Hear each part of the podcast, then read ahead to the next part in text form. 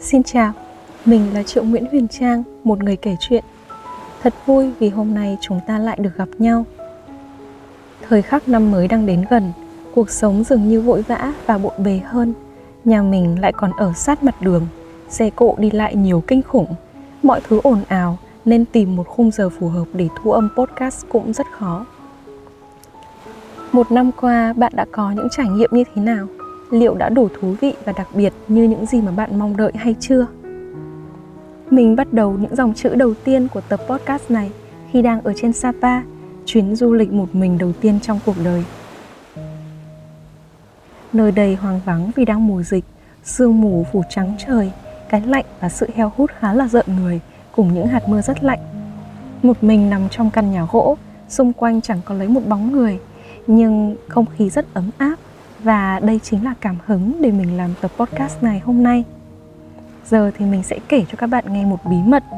Có thể các bạn biết rồi, nhưng thôi, mình cứ gọi là bí mật cho nó có chút nguy hiểm nhé. Thật lòng thì nỗi sợ lớn thứ hai trong đời mình đó là sợ cô đơn. Nói ra cũng thấy xấu hổ và ngốc nghếch một chút.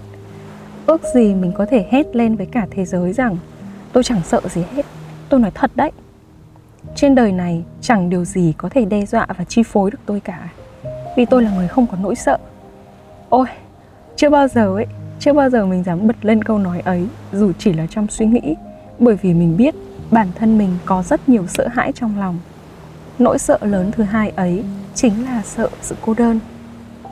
Dù đã trưởng thành, đã học được tính độc lập từ những năm tháng cô đơn cùng cực, nhưng thật ra mình vẫn luôn sợ cảm giác bơ vơ, lạc lõng lúc khó khăn, không có ai để dựa vào. Lúc mệt mỏi, cũng chẳng có ai để than thở một tiếng.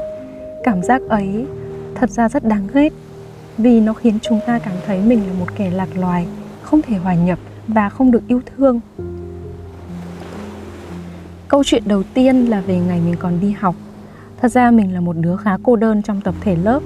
Dù là lớp trưởng, dù phải nhúng tay vào đủ việc lớn bé trong các hoạt động thường nhật ở trường và cũng có mối quan hệ rất tốt với thầy cô, nhưng mình vẫn khá lẻ loi giữa chúng bạn, bởi vì chúng mình hiếm khi có những mối quan tâm và sở thích chung. Hoặc nếu có một vấn đề chung thì cách tiếp cận và cách giải quyết đều không tương thích. Vì vậy thì mình tránh giao tiếp và gần gũi các bạn như một cách để tránh những xung đột xảy ra. Vì lẽ đó thì mình thấy cô đơn. Nguyên nhân rõ ràng không nằm ở bạn bè mà ở mình. Lúc nhỏ khi chứng kiến những lần cãi vã căng thẳng của bố mẹ Sau đó lại nghe những cuốn kinh thánh của bà. Bà nội mình theo đạo Thiên Chúa mà. Dần dần thì mình bị ám ảnh bởi những cuộc cãi lộn Và mình tin rằng tranh luận xích mích là không nên có. Cùng lắm là chỉ phân trần giải thích vài câu thôi Khi có ai nổi nóng hay hướng cuộc giao tiếp sang những xung đột cao hơn Thì mình luôn nhận lỗi cho qua chuyện. Bạn là nhất, của bạn tất, bạn thắng Tôi chỉ muốn được bình yên kiểu như vậy. Này, nhưng các bạn có nhận ra mắt xích ở trong câu chuyện này không? Chúng ta hít thở mỗi ngày và cũng sợ hãi mỗi ngày luôn. Bằng một cách tưởng chừng vô lý nhưng lại rất thuyết phục, thì các nỗi sợ đều có sự liên quan và kết nối mật thiết với nhau. Nỗi sợ tranh cãi, sợ xung đột, sợ rằng mình không được thấu hiểu, đẩy mình đến tình trạng cô đơn trong tập thể dần dà, nó cứ đưa chúng ta đến những khủng hoảng lớn hơn trong cuộc đời. Đơn giản ví dụ như này đi. Khi chúng ta bị chê xấu, sợ bị body shaming, ta nỗ lực làm đẹp để có một nhan sắc đủ tươi xinh và không xúc phạm cái nhìn của người khác. Nhưng khi có được da đẹp, dáng thon rồi, ta lại sợ một ngày nào đó sáng ngủ dậy, mụn mọc tùm lum hoặc qua đợt lễ cuối năm, cân nặng lại tăng buồn vụt. Vẻ đẹp đó dường như không ổn định, cũng không bền vững hoặc khi đã rất đẹp rồi, chúng ta luôn tỏa sáng thì ta lại sợ mình quá khác biệt, không hòa nhập được. Thế rồi có nhan sắc mỹ miều, người khác đến với mình vì nội tâm hay vì muốn sơ múi từ ngoại hình của mình đây. Không biết nữa, đúng không? Dần dần cứ thế, nỗi sợ lại được đẩy lên những bậc cao hơn như một cái thang ma quái. Chúng ta cứ trèo lên một bậc, lại không cách nào tụt xuống bởi vì những bậc thang phía dưới đã biến mất rồi và khi nhận thức được vấn đề, khi muốn nhảy xuống thì ta lại sợ. Ta sợ ngã sấp mặt, sợ gãy chân, sợ đi viện hoặc thậm chí mất mạng chứ chẳng đùa. Bản thân mình đã từng đi qua những bậc thang vô hình ấy để sự sợ hãi dẫn dắt bản thân và trèo lên những bậc cao hơn. Nếu cô đơn là nỗi sợ thứ hai, các bạn có đoán được nỗi sợ lớn nhất của mình là gì không? Mà hỏi thế khó nhở, lại còn vô duyên nữa. Các bạn làm sao mà biết mình sợ cái gì nhất, đúng không? Vậy thì thế này đi, chúng ta có 5 giây để nghĩ về nỗi sợ lớn nhất của chính mình. Sau đó, chúng ta cùng nói ra tên của nó nhé các bạn có chơi không? Mà thôi, đã vào đến đây rồi. Không chơi cũng phải chơi thôi. Bắt đầu. 5 4 3 2 1 sợ đánh mất bản thân.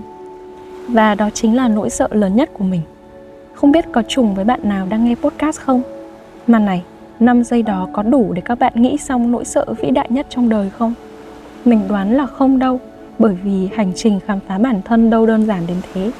Chúng ta cần phải đi qua rất nhiều thử thách, nhiều sóng gió, phải vấp ngã đủ nhiều, đau đớn đủ sâu thì mới có thể tìm ra được những góc khuất trong tâm hồn mình. Nếu nội tâm của bạn phơi bày ra như một đĩa salad trên bàn ăn hay một chiếc bánh pizza thì còn gì là thú vị nữa? Mình trả lời nhanh được như vậy bởi vì mình đã đi qua rất nhiều chuyện và cũng đã nghĩ rất nhiều về tính cách của bản thân. Để chứng minh cho kết luận vừa rồi, mình sẽ kể cho các bạn nghe một câu chuyện rất buồn. Nhưng mọi thứ đã qua rồi, chúng ta chỉ nghe thôi, không được muộn phiền quá nhiều về nó nhé. Mình rất sợ cô đơn và mình đã từng cho rằng đó chính là nỗi sợ lớn nhất trong đời mình. Những năm tháng ở quê với bà nội, mình cô đơn theo nghĩa bóng tức là không tìm được ai để chia sẻ, để trao đổi và nương tựa về tinh thần. Từ những năm lớp 10 mình cô đơn theo cả hai nghĩa, đen và bóng. Khi xuống Hà Nội, tình trạng ngày càng trầm trọng. Mình rất bận rộn, cuộc sống rất thú vị, nhưng cũng rất cô đơn. Suốt mấy tháng đầu, mình luôn cảm thấy lạc lõng và chẳng có chút kết nối nào với thành phố quá ồn ào và rất hối hả này. Cho tới khi cảm nắng anh đồng nghiệp và những mối quan hệ với bè bạn, với anh chị em tại nơi làm việc trở nên thuận lợi, thì mọi chuyện khá hơn một chút. Nhưng khi mẹ không cho hai đứa quen nhau, mình cắt đứt liên lạc với người ta rồi, lại trở về với nỗi cô đơn như cũ. Mình rất bận. Hồi đó thì vừa xong năm nhất, mình đi dạy học, đi làm người mẫu, đi tập, đi học cái nọ, cái kia. Có những tối mình về nhà khi đã 10 giờ. Đó là giờ chót để đóng cổng khu nhà trọ. Mình lê từng bước cầu thang rất hẹp. Mình nặng nề làm nốt một vài việc rồi nằm vật ra giường, lại nghĩ miên man về sự cô đơn. Mùa hè năm đó, mình đi làm cho studio chụp ảnh, rồi mình làm bánh và viết tiểu thuyết. Bao nhiêu trang viết đã ra đời trong sự cô đơn, cho đến một ngày mình gặp mẹ. Không phải mẹ oanh, mà là một người mẹ khác. Trong một buổi tập yoga vào cuối tuần tại Elite Xuân Thủy, khi cả phòng đều ra về và đi tắm thì mình với cô ngồi lại trong phòng tập để nghỉ ngơi, rồi cô đến làm quen. Lần đầu tiên gặp gỡ, hai cô cháu nói chuyện thân thiết như đã quen được 8 vạn năm, hoặc do tính mình cũng thật thà và cởi mở nữa. Mình nói là chính, vì cô hỏi khá là nhiều. Sau đó thì mình chỉ nghe cô kể, cô có hai cậu con trai, một bạn thì đã đi du học nhiều năm, một bạn nữa đã lớn gần 30 tuổi. Cả nhà không có ai là phụ nữ ngoài cô cả, nên cũng buồn có lẽ cô cũng cùng một nỗi cô đơn kiểu như mình chăng? Thế là hai cô cháu giữ liên lạc, rồi cùng nhau đi ăn, cùng nhau đi tập, cùng nấu ăn, rồi sau này đã có 4 năm cùng nhau sống dưới một mái nhà. Các bạn đoán ra đó là ai chưa? Cô chính là bà nội min, là mẹ chồng cũ của mình. Cuộc hôn nhân của mình bắt đầu từ nỗi cô đơn, bắt đầu từ một nỗi sợ. Hơn 4 năm sau ngày đầu gặp gỡ mình âm thầm chuẩn bị làm hồ sơ để ly hôn nói là âm thầm vì mình không để ai biết về việc đó. Mọi người có lẽ chỉ nghĩ mình đang giận chồng thôi. Sau khi đi làm xong, đi công chứng hết những giấy tờ cần thiết, thì mình nhớ đó là Tết Nguyên đán đầu năm 2019 cũng sắp 3 năm rồi. Không khí ngoài đường còn hối hả hơn cả thời điểm này. Tết đó thì mẹ giao cho mình dọn dẹp vệ sinh trong phòng thờ, chuẩn bị lễ và sắp mâm ngũ quả. Mình đã từng là dâu trưởng các bạn ạ. Và khi về nhà chồng thì mẹ đã dạy bảo rất cẩn thận, hướng dẫn từng việc về nghi lễ, thủ tục dỗ chạp trong năm. Đó cũng là cái tết cuối cùng mình được đứng trước bàn thờ và thắp hương cho gia tiên nhà chồng. Chiều 30 Tết, không khí khá là ảm đạm vì trời lạnh. Mình quét dọn lần cuối, thay nước trên bàn thờ và đứng chắp tay, mong rằng cuộc sống sau này của cả nhà sẽ bình an. Gia đình sẽ sớm có người thay mình làm những việc ấy vào các năm sau lúc ra khỏi đó mình vẫn còn nhìn lại một lượt sau cuối khi chia tay và rời khỏi nhà vào ngày mùng 4 Tết thì mình có viết hai bức thư, một cho chồng cũ và một là cho mẹ.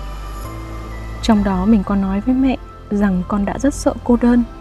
Bao nhiêu năm không có bố mẹ ở bên cạnh, con đã rất tủi thân. Con nghĩ rằng cuộc hôn nhân này sẽ giúp con không còn sợ. Từ sau con sẽ có gia đình đầy đủ. Nhưng con sai rồi, con xin lỗi. Mình còn nói với mẹ nhiều nữa, nhưng các bạn có nhận ra không? Vào thời điểm quyết định ấy, mình đã nhận thức được vấn đề, nhận thức được cái sai của bản thân. Ngày 19-20 tuổi, mình đã đưa ra lựa chọn theo sự chi phối của nỗi sợ. Mình không yêu ai ra hồn bởi vì mình sợ yêu, sợ tổn thương và khi mà mình kết hôn bởi vì mình sợ cô đơn. Để rồi sự cô đơn ấy càng ngày càng sâu sắc và mình bị đẩy đến một nỗi sợ lớn nhất, đó là đánh mất bản thân, đánh mất những nét tính cách của mình mất đi ước mơ mất đi hoài bão và không còn giữ được những giá trị cốt lõi. Khi quay đầu lại ở dưới chân mình cũng chẳng có bậc thang nào cả nhưng mình đã chọn nhảy xuống vì mình biết cái sai đó và mình cho rằng thả chết để ngừng lại sự sai trái còn hơn là phải sống cùng cái sai đến suốt đời nhưng cũng rất may vì đã có mảnh dù là tri thức, là giáo dục, là ý chí được tôi rèn trong nhiều năm. Nên khi nhảy xuống thì mình cũng xây sát, cũng bầm dập rồi lại đứng lên rất nhanh. Mình bị nỗi sợ chi phối quá nhiều, bị nó dẫn dắt và đẩy đến những bậc thang cao chót vót. Nhưng bao năm tháng trôi qua, mình vẫn giữ được một nguyên tắc, đó là phải học. Mình phải là người có học vấn, có tri thức, có bằng cấp có mối quan hệ chất lượng và có niềm tin vào bản thân. Vậy nên mình có nhảy cao, ngã đau nhưng không chết.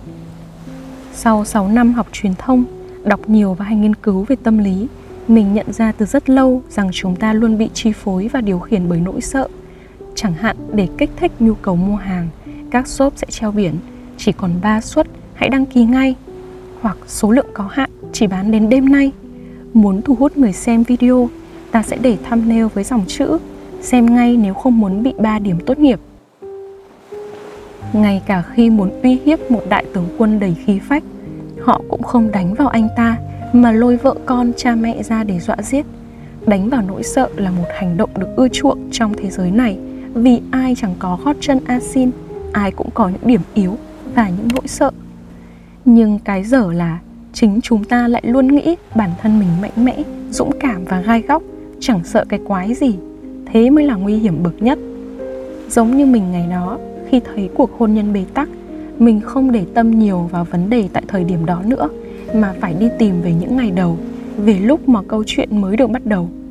Nguyên nhân gốc rễ là ở đó, và khi quay lại với ký ức cũ, mình chợt tìm thấy ở dưới gốc cây có một cô gái 19 tuổi còn ngây thơ, sợ những cám dỗ của cuộc đời, sợ rằng mình khó có thể xoay sở được mọi chuyện sợ rằng nếu mình tự chọn thì sẽ sai, sợ thất bại và hơn hết, sợ cô đơn.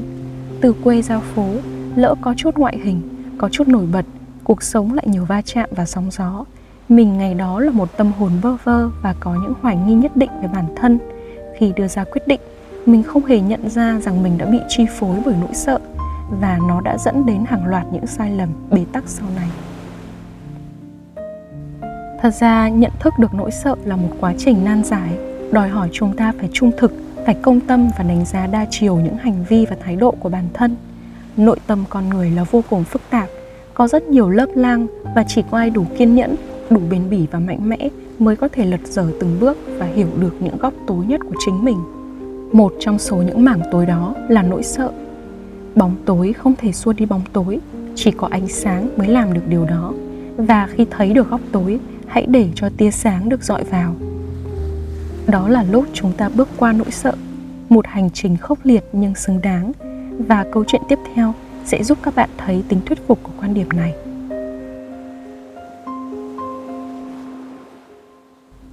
Lần đi Sapa này của mình là một thử thách và cũng là một trải nghiệm khó quên. Không đơn giản là mình quay lại chốn cũ với một tình yêu mới, mà quan trọng hơn cả, mình đi đến tận cùng của nỗi sợ đối diện với sự cô đơn để không còn sợ hãi quẩn quanh. Người mình yêu hiện giờ là một chàng trai có nhiều hoài bão và rất nghiêm túc trong công việc, kiểu như mình ấy. Đã có mấy lần hai đứa hào hứng lên lịch, hẹn hò sẽ đi du lịch với nhau. Nhưng oái oăm thay, hết lần này đến lần khác, công việc đều xen vào. Chẳng hạn khi anh ấy nói, anh sẽ xin nghỉ phép, em chọn ngày đi. Rồi tự dưng mình lại có việc, có cuộc thi cần phải tập trung lo liệu, đành phải bảo người ta lùi lại hoặc đến khi mình đã rảnh, hai đứa đã sẵn sàng lắm rồi, thì anh ấy lại cho mình leo cây phút chót vì công việc trục trặc. Nghe qua chắc các bạn cũng đoán được, bọn mình cũng chẳng có nhiều thời gian mà ở cạnh và quấn quýt lấy nhau. Nỗi sợ cô đơn trong mình vẫn thường xuyên trỗi dậy, và mình muốn rời khỏi kết nối ấy để không còn phải chịu đựng sự đe dọa nào. Cho đến một ngày, anh ấy thật sự có nhiều khủng hoảng, và khi bận giải quyết những vấn đề ấy người ta để mình trơ trọi giữa đường. Mình cũng khá là ức và cũng buồn chứ. Ra hẳn một cái deadline rằng nếu anh không quan tâm và không dành thời gian cho em, thì có lẽ em sẽ buông tay đấy. Nhưng sau tất cả thì mình vẫn ở lại dù đối phương đã chạy deadline từ rất lâu rồi. Mình làm như vậy vì đã nhận ra tới lúc nên để yêu thương dẫn lối thay vì sợ hãi cô đơn. Ở bên người ta mình được sống đúng với con người thật, đã khắc chế được nỗi sợ lớn nhất trong đời rồi vậy thì còn tham lam cái gì nữa? Hãy mạnh dạn đứng lên mà đấu tranh cho hạnh phúc đi thôi. Người yêu hay bạn đời, đâu phải đến để hoàn thiện mảnh ghép cuộc đời mình, mà đến để giúp mình tự hoàn thiện bản thân. Anh ấy không có nghĩa vụ phải mua vui, phải đáp ứng mọi nhu cầu của mình, trừ khi người ta tự nguyện và cũng đủ điều kiện làm việc đó. Còn mình cũng không được sợ cô đơn mà vội buông tay, bởi vì mình vẫn còn yêu, phải để tình yêu thắng sự sợ hãi chứ trong mấy ngày ở sapa, mình đi chơi, mua một vài món đồ lưu niệm và chụp rất nhiều ảnh. Khoảng thời gian được tách ra khỏi cuộc sống thường ngày, được tự do thăm thú và lang thang đây đó, khiến mình tập trung ngắm nhìn thế giới xung quanh và nghĩ nhiều hơn, nghĩ sâu hơn về những chuyện đã qua, đặc biệt là về công việc đang làm và chuyện tình yêu của hai đứa. Đêm đến, ở trong căn nhà giữa một nơi vắng vẻ và ảm đạm, lòng mình vẫn rộn ràng vì được nghỉ ngơi một lát được tĩnh lặng sau những khoảng thời gian ồn ào. Đương nhiên là cũng hơi sợ ma, nhưng đến 2 giờ sáng thì mình vẫn ngủ một giấc rất là sâu để sáng dậy đi chơi tiếp. Vì đã có kết nối rất sâu sắc với chính bản thân, biết rõ về những gì mình đã, đang và sẽ làm, nên mình cảm thấy yên tâm và không còn sợ cô đơn. Vậy đấy, cuộc chiến giữa ánh sáng và bóng tối trong mỗi con người chưa khi nào là ngừng lại, sợ hãi và can đảm luôn là hai thái cực đối lập nhau. Tình yêu thương chính là ngọn hải đăng bền vững nhất để xua đi nỗi sợ, để soi vào những góc khuất nhất của chúng ta và đem ánh đèn về với bản làng heo hút. Thay vì để nỗi sợ chi phối, mong rằng chúng ta sẽ để yêu thương dẫn lối mà đi. Chúng ta đưa ra quyết định, đưa ra lựa chọn bằng phần ánh sáng thay vì phần tối trong tâm hồn. Đó chính là nền tảng để mọi việc được rõ ràng và dễ có kết quả tốt đẹp. Và mong rằng chúng ta sẽ cùng nhau nhận thức, cùng nhau thay đổi từ những việc đơn giản nhất trong dịp tết này khi mùa sale đang đến, chúng ta sẽ mua một chiếc váy không phải vì sợ nó sẽ bị bán hết, mà vì chúng ta thật sự thích chiếc váy ấy. Chúng ta ăn ít, không phải vì chúng ta sợ bị đánh giá, sợ bị béo, mà chúng ta muốn cơ thể được nhẹ nhõm và yêu thương lấy chính bản thân mình. Chúng ta ngồi học không phải vì sợ cha mẹ hay thầy cô mắng, mà thật sự tìm thấy ý nghĩa của việc học, tìm thấy tình yêu với tri thức và tìm thấy sức mạnh của học vấn. Ai cũng có những nỗi sợ và thay vì trốn tránh, hãy mạnh dạn đối diện và không để nó chi phối cuộc đời mình. Chúc các bạn luôn hạnh phúc trước những lựa chọn cuộc đời và nhớ nhé, hãy để yêu thương dẫn lối. Cảm ơn các bạn đã nghe podcast và hẹn gặp lại.